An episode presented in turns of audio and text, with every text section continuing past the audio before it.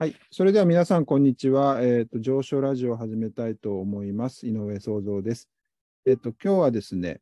あの、えっと、清田洋二さんに、えー、ご参加いただいてます。それで、えっと、どういう方かというのは、ちょっとご本人から紹介していただこうと思いますが、なかなか面白い話が聞けると思いますが、清田さん、えー、ちょっとだけ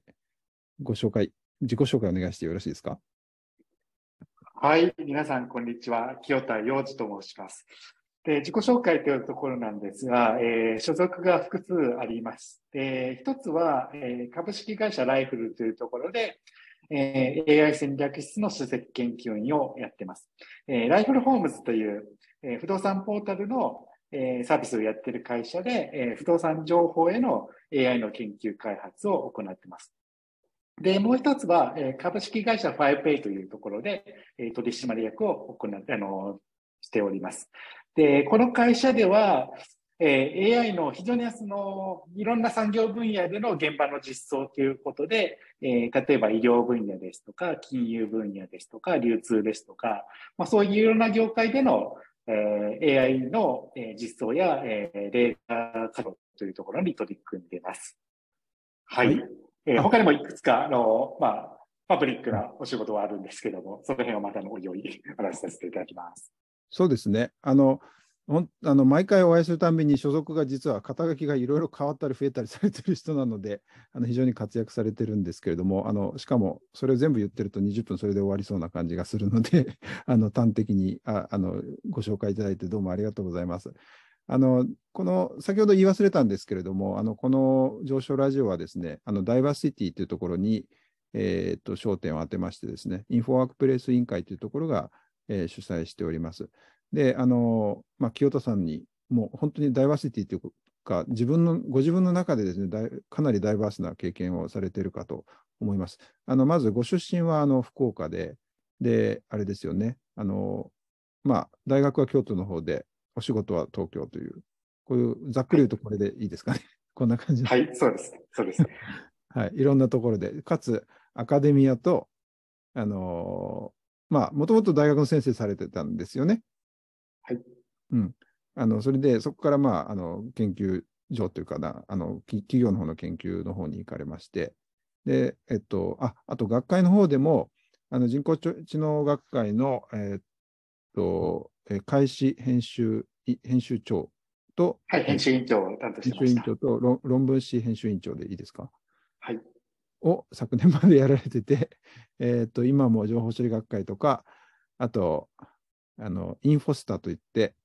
これもちょっとご紹介いただいてもいいですか、少しだけ。あの、はい、そちらの回答されておりますが。はい、そうですね。えっと、一般社団法人情報科学技術協会というところで、えっと、会長を、えっと、しちがつからお引き受けしています。えー、通称はインフォスタと言ってるんですけども、えー、設立は実は、えー、情報処理学会よりかなり古いせんきゅうひゃくごじゅうねんということで、ななじゅうにねんの、えー、歴史がある、えー、協会なんですけれども、えー、ここの会長を、えー、と引き受けしています。で、ここは何をやってるかっていうと、うん、えー、主にあの、えー、と特に製造業の企業ってあの競合の、えー、特許とかをえー、調査するっていう業務があるんですけども、まあ、そういうサーチャーと言われる方々ですとか、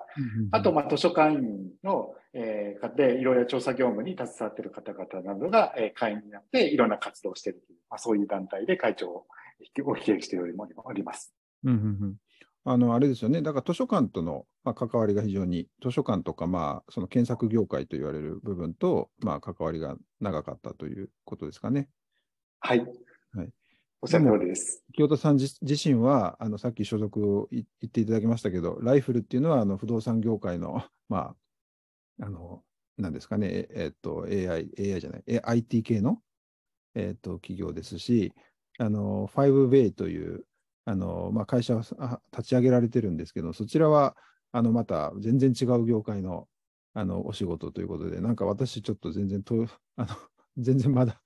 なんか同時にさんにんぐらいの人と喋ってる気がするんですけれども、あ、ファイブペイも少しだけご紹介いただいてもいいですか。はい。えっと、これはですね、どう私、会社つく、にかい作ってるんですけども、まあ、にかいめで作った会社がメディインプルっていう会社で、まあ、これあの、まあ、もともと、えっと、いろんな、その、例えば看護現場の方々とかにお話を聞く中で、まあ、そういう、あの、例えば看護師の勤務表っていう、まあ、あの、ところのお話とか、まあ、金融業界での エムエーエムアンドエー のお話とか、なんかそういういろんなお困りごととかニーズをお聞きしている上で、まあ、そこにお答えしたいというところで作った会社になります。うん、えー、実は今年のごがつに、えー、っと他のさん社と合併を、えー、してファイブエーというか形になっています。うん、えーまあ、ここは本当にいろいろやってて、まあ、開発もやってれば、えー、金融機関との、まあ、融資を受けるための、まあ、コンサルティングもやってたりとか、あと社員教育などのための研修などもやってるっていう、まあ何でもやってる会社のという、うん、よくわからない会社になってますけども、うん、そういうところでもお仕事をさせていただいてます。うんうん、ただあれですよね、あの会社の経営の方に関わるというか、そのアドバイス、コンサルとかをやりつつ、そこの中で具体的にそういう人材育成とか、ディーエックス とか、財務とか、なんかそういったところを見ていかれる感じですか？そうですね、まあ、広い意味では ディーエックス をやろうとすると、こういう感じになったという。なるほど。ディーエックス をやりたかったけど、こんな感じになると。具体的にやるとこうなると。そういう感じですね。いや、もう本当に、ちょっと、もうこれだけでダイバースすぎるんですけれども、私が見てるとですね。あの、だけど、今日ちょっとですね、お伺いしたいところは、あの、実は、あの、まあ、九州のご出身で、それで、まあ、京都で大学、京都大学行かれて、それで、あの、東大の先生もされて、それで、えー、っと会社もされて、会社の研究員もされて、大企業の研究員もされて、それで会社も作られて。で、今実は、あのどこにお住まいかというと、えーえっと、今、福岡市に、の地元にもにじゅうはちねんぶりに戻っています。ですよね。あの、はい、ということなんですけど、えー、っと、なぜ九州に戻ってこられたのかっていうことあたりをですね、ちょっとお聞きしたいなとかって思ってるんですけど、なぜ戻ってきたんですか？はい、まあ、これはまあいくつかの理由があります。はい、えーまあ、もちろんその両親がまだ健在ではあるものの、まあえっと、今年両親がともはちじゅうになって、まあ、これからいろいろ私も長男であるってこともあり、まあ、いろいろ、まあ、あのしていく必要がある、まあ、というところも一つあります。うんうん、えー、ただ、まあ、私自身もよんじゅうななになって、うん、あのもちろんその私自身も研究者として、まあ、いろんなことを、まあ、やっていきたいっていう思いはありつつも、次の世代の方々に、うん、えー、何を伝えていくかってところも、まあ、だんだん意識しなしたいなと思ってます。うんうん。で、私の、あの大学時代の、えーとまあ、卒論生の時の指導教員が、うん、えーとまあ、情報、情報処理学会でもいろいろ貢献をされている長尾誠先生だったんですが、うんうん、で長尾先生が去年あの亡くなられて、はい、えーとね、先生質問ですでも、なんかその長尾先生の話、うん、テーマを取り上げられたと思うんですけども。そうですね、情報処理学会の先生質問ですコーナーでですね、あのすごく真面目に答えていただいて、あの本当、あれは取ってお、取ってお、取って出しというか、取っておきのあれだったんですけれども、はい。そうですね。えー、まあ、長尾先生が亡くなられたことをきっかけに、やっぱり自分自身も何か、やっぱり次の、まあ、人生の残り時間をどう使うかっていうことを、うん、まあ、すごくなんか考えるようになったというのがあります。うん。うんうん、なんか、長尾先生は、そうですね。えー、長尾先生は非常にあのやっぱりいろんな、えー、方々、まあ、研究者の方々に大きな影響を与えられた方なんですけども、うん、まあ、そういうあの、えー、と無視で、まあ、そのいろんな方、えー、とコミュニティ全体のためにあの貢献される姿勢っていうところを、うん、に私自身もなんかまあ影響を受けたし、まあ、そういうところを、えーとまあ、受けたご恩っていうのを次恩送りしていくっていう。うん、まあ、そういうことがやっていきたいなと思う中で、うん、やっぱりその出身である、まあ、九州のところで何か貢献できないかっていうことを、まあ、考えたというのが、まあ、大きな、もう一つの理由になります。なるほど。ちょっと、すごい。あ、だけど、恩送りという今言葉が、あの、出ましたけれども、あの、本当に、なんていうか、私も、あの本当同じくらいの年ですけど、あの団塊ジュニアっていうかですね、その世代ですよね。で、はい、あのそんなふうにこうなんていうかな、上の人の話と上の人の遺産というか残してくれたものと下の人への贈るものっていうのを、いや本当に確かに考えるべき時期なのかもしれないですね、確かに、うん。というふうには思ったんですけど、でもじゃあなんでそれで地方にあの九州に戻ってこられたのかっていうのは、そこのところはどうなんですか？えーっとですね、まあ、結構自分、うん、まあ、福岡っていう地域社会で、うん、まあ、小学校、中学校、高校まで過ごしてきて、うんうん、すごくやっぱり感謝してるところもありつつ、もういろんな、まあ、葛藤とかもあったんですね。うん、で、まあ、感謝というところで言うと、うん、まあ、あの新たな道をひあの開いてくださったあの方との出会いっていうのが、まあ、いくつかあって、うん、まあ、それで進学校に、うん、あの行くご縁をいただいたっていうこともあったんですね。うん、まあ、そういう方々の、まあ、あの感謝っていう気持ちもあります。で、うん、一方で小学校時代に感じてたのは、全くその、えー、小学校のクラスですとか、ある地域社会のコミュニティに全く馴染めなかったっていうのがすごくあったんですね。うんうんうんうん、で、本当にあの、まあ、周りの人たちがどう何をやってるかってことにあまり興味を持てなかった、まあ、すごく変わった子供でもあったんですけども、うんうんうん、で、やっぱりみんな一緒でいないといけないっていう感、まあ、そういうある種の同調圧力というかですね、うん、なんかそういうのが結構強かったなっていうところがあって、うんうん、まあ、そこへのなんか居づらさっていうのは、うん、まあ、すごく感じてました。うんうんうん、だからそういう場からやっぱり抜け出したか逃げ出したかったっていうのが本当小学校時代とかあって、うんうんうん、まあ、その逃げ道を作ってくださった方は、まあまあ、やっぱりいらっしゃったわけですよね。うんうんうんうん、で、やっぱそういう、あの、まあ、そういう方がいなければ、まあ、そのまますごく苦しい人生を送ってた可能性も十分あったなっていうことを感じてて、はい、で、うん、実際やっぱそういうあのいろいろ可能性を持ちつつも、なんかそういう、うん、あの閉じた社会の地域社会の中で、うん、あの可能性を開けてない方も、まあ、結構たくさんいらっしゃるなっていうのは、うん、いろんな方々とお話をして、うん、あの感じるところがあって、うん、でこれを逆にの見方をすると、まあ、多くの可能性が、まあ、この地域には、うん、えー、眠ってて。で、何かそこに対して逃げ道とか、うん、あの、変わった、あの、これまでと違う視点を、うん、えー、お、お見せすることで、うん、なんか開いていく可能性というのがたくさんあるし、まあ、そういうことが、うん、まあ、ビジネスという観点を通じて、うん、あの、貢献できるところとしてあるんじゃないかなということを、まあ、今、あの、いろんな方々とお話ししながら感じています。うん、なるほど。つまりその清田さんの、まあ、ご経験がまあ最初の発端ではあるんですけれども、あの今のあれですよね、今その地方の方の方であのまだこうにまだ見えてない景色を見せてあげたいとか、そんな感じのなんか新しいことをあの見せて見せたり経験させてあげると、もしかしたらその新しい生き方が見つかるんじゃないかとか、ちょっと抽象的に言うとそんな感じなんですかね。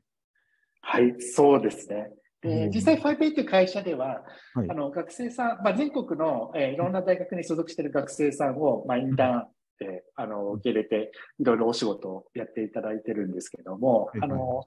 やっぱ非常にあの、まあ、あの私自身も非常に嬉しいなと思うのが、やっぱそういうあの、えー、っと生の現場の案件に実際に取り組んでいただいて、自分が学んでいることがじゃあどう、えー、その社会とか、まあ、あるいは企業に貢献できるかっていう、うん、あの、そこを感じら、感じられることで、うん、なんか成長していってるのかなっていうところもあり、うん、なんかそういうのをもっと、なんかビジネスっていうところを通じて、うん、えー、できるんじゃないかなって、今思っているところです。なるほどですね。あの、あれですね、だから ファイブベイ の方で、その現場、現場というか、その実際の、その新しい世界を見せるっていう意味でいうと、そこの、そこの新しい世界を持ってこれるという、そういう場として、ファイブベイ も活用されているということですかね。はい。なるほど。なんか、あれですね、いや、そう、あの九州に戻ってこられたと言いながら、でも学生さんは全国の学生さんを、まあ、インターンとかで受け入れながら、そういうことをやられているということで、なんか、あれですね、あの、でもそれって東京でもできるんじゃないかなと思ったんですが、ちょっとしつこいですけど、あえてなんで九州に戻ってこられたのかなとか、まあ、ちょっとしつこく聞いちゃいますが。はい、でこれはまあもちろんそのいろいろその地域の学生さんともまあ話をもっとしていくっていうのをまああの作りたいと思いつつも、まあ、結構いやビジネスっていう場では結構まあ地元のあの九州の方々ともお話をしています。でやっぱりやっぱりあのなんかその過疎の町で、まあ、非常に町としてはまあ一度錆びれてるっていうところでも、いろいろお話を聞いていくと、非常にユニークなあの取り組みをされている方が本当にたくさんいらっしゃるっていうことに気づかされます。うんうん、まあ、それこそあの、井上先生のご出身の大牟田とかでもこの間、大牟田の商店街を、うんうん、えー、盛り上げようとされている方っていうお話を伺ったんですけども、本当にユニークですし、なんかその、そういうところからやっぱり地域の新たな可能性っていうのが、まあ開けていくんだなっていうことを感じてて、なんかそういう、あの、お話ができるのは結構こっちにいるからだこそっていうのがすごく感じます。で、東京に住んでるとどうしてもやっぱそういうところって、やっぱりマーケットの大きさっていうところがやっぱり非常にあるんで、うん。えっと、そういう、あの、えっと、これからのフロンティアっていうところがなかなか見えづらいなっていうところがあって、うんうんうん、むしろ地方の方がそういういろんなフロンティアの、うんえー、人々に立っていらっしゃる人の声が非常によく聞こえてくるというか、うんまあ、そういう方といろいろご縁をいただくっていう、うんまあ、それは非常にこちらに移ってきてよかったなと思うところですね。うん、なるほど。あのあれですね、東京に行った方がいろいろチャンスが広がるような感覚もあるけど、まあ、もちろん広がるのは事実だと思うんですけど、まあ、先ほどのまさにあれですね、ダイバーシティですね、なんか地方に行った方がダイバーシティがの、あの総体としてのダイバーシティの中の、なんかあの、地方自体がダイバーシティがあるとは言いませんけれども、なんかダイバーシティの中のそのユニークなところが見つかってきて、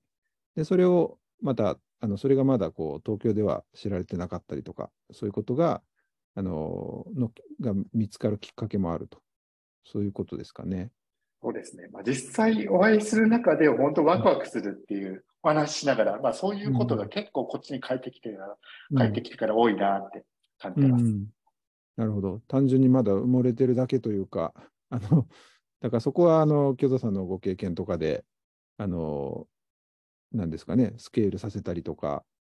あのもっと新しい考え方と組み合わせてあの大きくしていくってことも可能だってことですね。そうですね。で、ポッとまあの情報処理学会の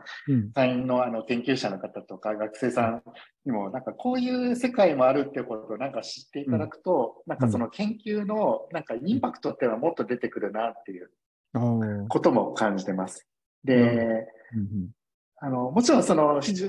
でに定義された問題に対して、まあ、一生懸命その制度を出すために取り組むっていうことも、うん、まあすごくそれはそれで非常に大事な。えー、アカデミアの活動なんですけども、一方で新しい、えー、課題をフィールドから発見して、まあ、それを、まあ、グローバルなテーマに昇華させていくっていうことも、うん、結構そのアカデミアの研究者としてはすごく重要な役割だと思いますし、結構そのこのコンピューター科学に取り組まれている研究者の、えー、活躍できるフィールドってすごく広がってるなっていうことをなんか最近感じてます。うんなるほどですね。あのそういう考え方をしている人が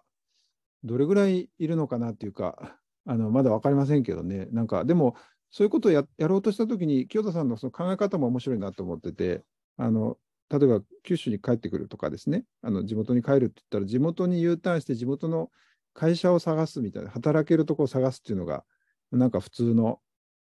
典型的なパターンかと思うんですけど、清田さんの場合はそうじゃなくて、あの仕事は、まあ、もちろん東京とかでもあるんだけど、まあ、体は九州にあって、それで、まあ、ライフルというあのところにも所属しながらあの自分の会社も作ると、そういう考え方なんですけど、そのあたりって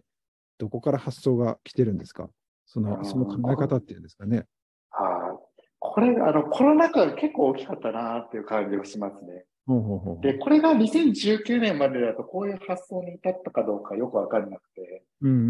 ん、でやっぱりコロナ禍になって、もう一旦すべてオンラインになったっていう。まあ、だいぶタイミング戻ってきてますけども。うんうんうん、で、その中で、まあ、あの、もちろんそのオンラインって非常に、あの、いろいろ、えー、頑張んなきゃいけないところはあるんですけども、うんうん、一方で、まあ、いろんな可能性はあるなってことを、うん、あの感じてました。前向きなというか、ポジティブなところを見つけたということですね。そうですね。うん、えー、実はの人工知能学会の編集委員長をにねんかんやってる中で、うん、まあ、ほぼ、えー、にねんかんオンラインだったんですけど、委員会オンラインになったんですね。うんうん、えーまあ、オンラインの会議進行って、まあ、非常に大変なのは皆さんあの経験されてる方はあのお分かりになるかと思うんですけども、うん、あの議論を求めても全然発言が出ずにしょうがなく指名して意見を述べていただくっていうの、まあ、そういうファシリテーションは結構大変なんですけども、うんうん、ただ、あの、例えば、あの、保育園のお迎えがあったりとかで、うんうん、えー、これまでだと部分、あの、なかなか参加されなかったっていう方が、結構部分的にでも参加していただいて、うん、そこで結構、あの、これまで出てこなかったような視点を、うん、あの、結構投げかけてくださるっていうことが、うん、あの、たくさんあったんですね。うんうん、で、それが結構、やっぱ、やっぱり学会とか、まあ、編集委員会にとってはすごく良かったなっていう。うん、ことをあの感じています。これは本当オンラインになったからこその、うん、良さだなと思いましたし、うん、結構仕事をする中でも、うん、もうオンラインとオフラインを、うん、もう本当にあのどちらも使いながら、うん、あの仕事をしていくっていうことが、あのやっぱそういう可能性を非常になんかやりながら感じてますし、うん、まあ、それでやっぱり非常に幅が広がったなっていうことは実感してます。うんうんうん、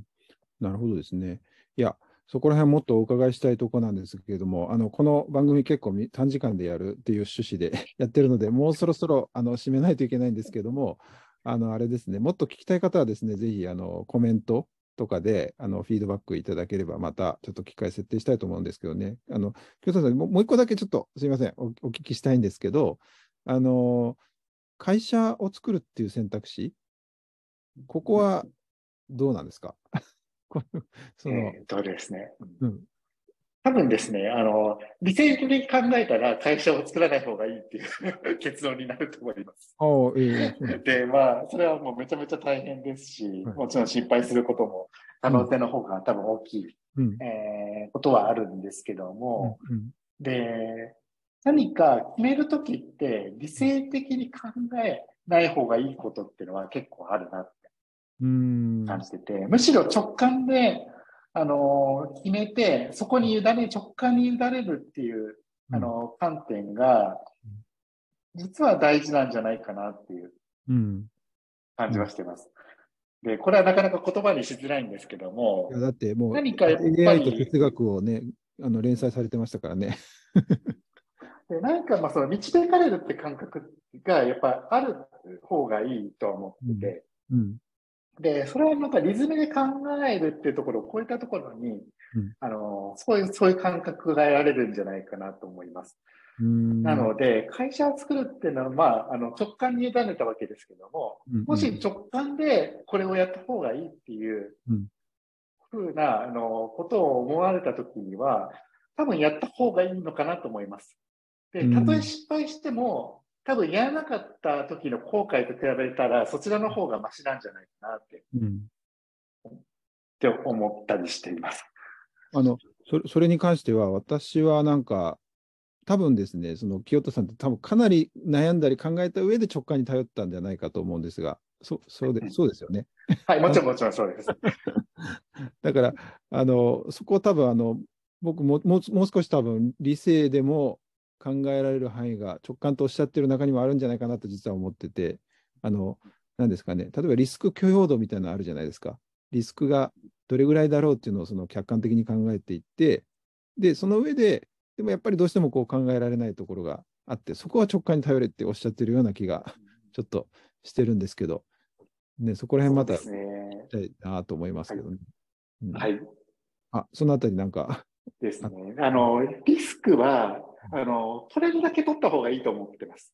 おー。リスクを取った分だけ、あの、やっぱりあの、視野が広がるっていうのがあって、うん、問題はそのリスクをどれぐらい取れるかっていうことをちゃんと計算することかもしれない。うん。だからこれぐらいのリスクまで取っていいよ、あの、取っていいよっていうところで、うん、えー、計画的にリスクを取っていくっていう観、うん、観点の方が重要かなと思います。リスク許容度をなるだけ上げるっていうことですよね。そうです。リスク許容度を上げた方が、なんか人生として豊かになるんじゃないかなと。なるほど。私の個人的な計画かもしれませんけど。それは、はい、面白いですね。あのリスク強度、要するにリスク強度はどれだけ上げられるかの勝負だっていう言い方もできると思うんで、そのためには、上げられるためには自分のこう基礎体力というか、なんかですね、今までの経験がどれだけあるかっていうことだったりするし、あの私もあの実はその、えっと、人工知能学会じゃなくて、情報処理学会の方ですけど、あのなんですかフレームは、フレーム問題って、ロボットのフレーム問題っていうのが、人工知能学の方ではあるじゃないですか。あれを、あなたのフレーム問題っていう話をちょっと書いたことがあってですね、あのあな要するに多様性をどれだけ許容できるかっていうこととリスク許容度っていうのはすごく相関するんじゃないかと思ってるんですよね。なのでそこら辺もちょっとまた、ね、もしフィードバックあのリクエスト多かったらまた話させてください。ちょっと面白いところで、はい、ぜひぜひ終わっちゃうんだけど、本当はこうお酒が入ってるとこれからもめちゃくちゃの盛り上がる話なんですけれども、はい。あの今日はですね、あの実は清田さん、本当に忙しい中で、今日も実はセミナーを一緒にやってたんですけど、その中でも会議をどんどん挟んでいくようなお忙しい人なんですけれども、あの上昇ラジオということで、情報処理学会 の, あのダイバーシティを考える、えー、とような企画の、えー、ラジオで、えー、と井上創造が、えー、と清田さんにですね、清田洋二さん、えー、とライフルと、えー、ファイブウェイにご所属の清田洋二さんにお話を伺いました。えっと、またですね、あの、えっと、いろんな人にお話を聞いていきたいと思います。清田さんももしよかったらですね、誰か、えっと、紹介していただけないでしょうか。あの、誰でもいいんで。あのはい、ぜひぜひ。はい。おつなぎしたいと思います。あ、ありがとうございます。じゃあ、清田さん、今日どうもありがとうございました。はい、ありがとうございました。失礼いたします。皆様、ありがとうございました。ありがとうございます。という